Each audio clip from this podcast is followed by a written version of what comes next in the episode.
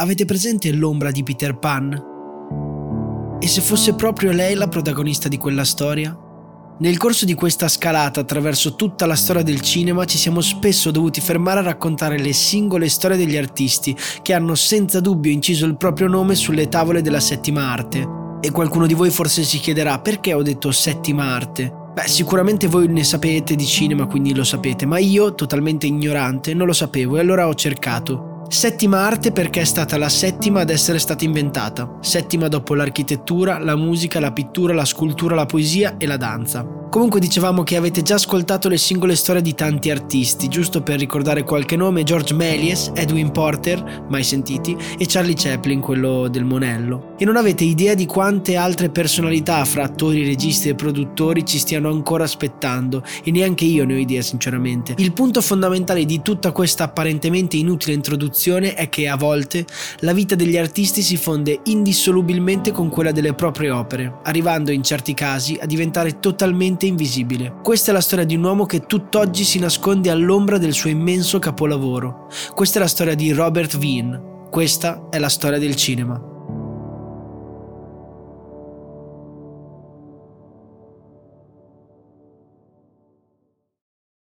This episode is brought to you by Visit Williamsburg. In Williamsburg, Virginia, there's never too much of a good thing. Whether you're a foodie, a golfer, a history buff, a shopaholic, an outdoor enthusiast, or a thrill seeker, you'll find what you came for here and more. So ask yourself, what is it you want? Discover Williamsburg and plan your trip at visitwilliamsburg.com. Ah, dimenticavo, io sono Matteo Scelsa, autore del podcast Ragazzacci.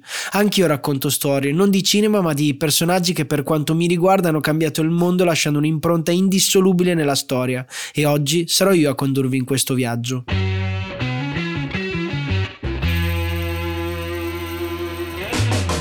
Quando si parla di Robert Wiene si mette in moto un meccanismo un po' particolare. Anche se Il gabinetto del dottor Caligari rimane tutt'oggi un classico imprescindibile della storia del cinema, le informazioni sul suo regista sono veramente poche, quasi inesistenti. Mentre il suo film viene visto da milioni di studenti ogni anno, ne saltano fuori le più disparate interpretazioni e tutte le volte viene messo in cima alla lista dei film che hanno cambiato per sempre la storia del mezzo cinematografico, Robert Wiene puntualmente viene trattato come un uomo invisibile. Vediamo un attimo di venirne a capo. La data di nascita di Robert Wiene viene solitamente indicata nelle enciclopedie cinematografiche come 16 novembre 1880 o 1881. Il luogo di nascita, qualora specificato, spesso è indicato come Dresda o comunque nella Sassonia, da non confondere con Sassuolo tra Parma e Piacenza. Infatti la Sassonia è uno dei 16 Bundesländer, cioè stati federali della Germania. E almeno in questo caso è lo stesso Wiene che ci viene in aiuto. Infatti il povero Robert, quando qualche anno più tardi andrà a presentare i moduli per la richiesta di residenza a Vienna, indicherà le seguenti informazioni: Robert Wiene, e il nome è giusto, nato il 27 aprile 1873 a Breslavia, nella provincia tedesca della Slesia, oggi zona per la maggior parte annessa alla Polonia. Il padre di Robert, Karl, è nato il 5 maggio 1848 a Nitra, città della Slovacchia. I suoi genitori lo raffigurano sin da subito come un brillante ingegnere, ma il suo primo incontro con uno spettacolo teatrale lo ispira a tal punto da voler diventare a tutti i costi un attore, e diciamo che ci riesce, eppure con successo.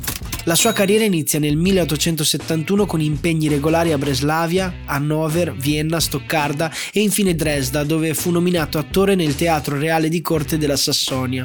Karl Wiene, in quel momento, è considerato uno dei migliori attori del suo tempo, sia per la vasta gamma di ruoli classici e moderni di cui possiede le capacità interpretative, sia per la qualità unica di mescolare queste due dimensioni allora rigorosamente divise. Di Karl Wiene si sa veramente poco, tranne che è sposato con una certa Pauline Löwy di Bratislava e che ha due figli, Conrad, futuro attore e sceneggiatore, e Robert, colui che cambierà le sorti del cinema mondiale. Come avete capito, non si può dire che Karl Wiene non abbia decisamente influito sulla vita dei suoi due figli, e di questo lo dobbiamo solo che ringraziare. Tuttavia, la reputazione e probabilmente anche la personalità importante del padre fanno sì che Robert Wiene sviluppi questo potere dell'invisibilità sin dal suo primo giorno di vita. Su di lui non c'è niente: luogo di nascita, scuola elementare, studi liceali, niente di niente. Il primo segno di vita che Robert lascia al mondo è la sua iscrizione all'Università di Vienna, 20 ottobre 1894. Passa soltanto un anno e il giovane Robert è già in crisi. Prima si iscrive a ben 8 corsi contemporaneamente, fra cui storia del diritto, diritto civile e diritto canonico. Poi passa da 4 a infine solo 2, intitolati Psicologia ed estetica delle opere d'arte di Richard Wagner e Il problema della forma delle nuove belle arti. A sua detta, quei 2 corsi gli cambieranno per sempre la vita. E poi semplicemente lascia gli studi, indossando di nuovo il suo mantello dell'invisibilità. Lo ritroviamo qualche anno più tardi, nel 1908, sempre a Vienna. Sta negoziando per l'affitto di un immobile, l'ex Dantern Orpheum. Dopo qualche compromesso, Wiene riesce finalmente a ottenere un contratto d'affitto di 10 anni e quindi la completa gestione del teatro, per la quale però Robert decide di affiancarsi ad Adolf Steinert, un regista teatrale molto più esperto di lui, ed è così che ha inizio la carriera artistica di Robert Wiene, così, in punta di piedi. Quando infine il teatro New Wiener Bühne, vabbè, questo qui proprio non lo so, apre nel 31 ottobre 1908, Vienna assiste semplicemente al suo più grande evento culturale del momento. E tuttavia il sodalizio tra Wiene e Steinert si scioglie presto. Il 5 maggio 1909 quest'ultimo annuncia che Robert Wiene avrebbe lasciato la direzione del teatro, ma che gli spettacoli sarebbero comunque andati avanti come al solito. Diciamo che il tono e lo stile di questo annuncio non sono proprio come quelli di due amichetti che vanno d'amore d'accordo, e quindi, molto probabilmente, le strade dei 2 soci si separano non proprio nel migliore dei modi. Non si sa come siano andate le cose, ma pazienza. Il nostro Robert è destinato a cose ben più grandi. E quello che sto per dire probabilmente potrebbe davvero sconvolgervi. Indovinate un po'? Anche sul quando e in quali circostanze Wiene si sia rivolta all'industria cinematografica, ovviamente non se ne sa una mazza.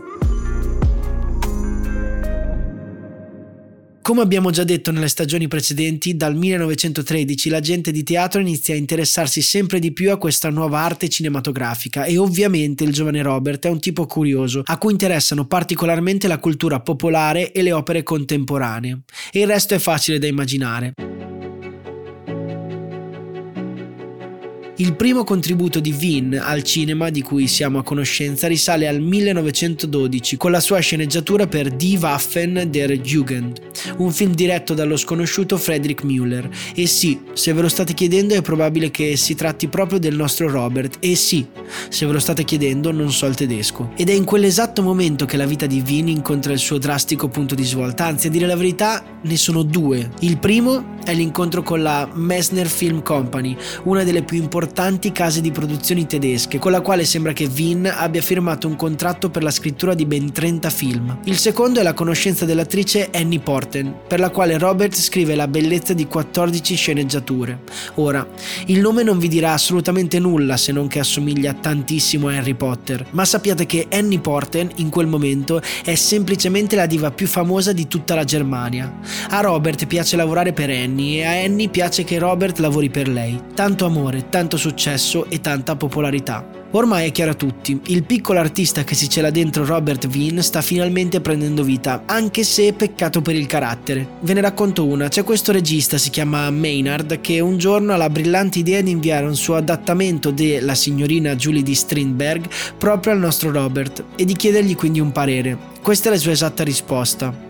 Caro Maynard, ho riletto La sua signorina Julie ancora una volta con grande attenzione e sono giunto a una conclusione inaspettata. Sono convinto che l'opera non sia affatto consona a un adattamento cinematografico. Le qualità più delicate e più profonde del contenuto dell'opera non possono essere recuperate per la versione cinematografica. L'adattamento si trasformerebbe in un film legnoso, senza arte, senza alcun merito letterario e artistico. In coscienza posso solo consigliarvi di rinunciare all'idea. Dietro questa lettera, oltre al caratterino del nostro Robert, si nasconde la scintilla che in quel periodo sta tenendo vivo il fuoco del dibattito fra 2 fazioni ben distinte: cinema contro teatro. I sostenitori del film, e Wiene in quel momento è uno di loro, sostengono che esso non debba essere semplicemente un teatro per le masse, ma che debba essere visto come un mezzo di comunicazione unico, le cui qualità artistiche devono essere continuamente messe in discussione attraverso un ostinato e costante processo di innovazione. Ed è interessante notare come Robert Wiene sostenga questo solo pochi mesi prima di iniziare le riprese de Il gabinetto del dottor Caligari, una delle pellicole più teatrali che siano mai state girate nella storia del cinema.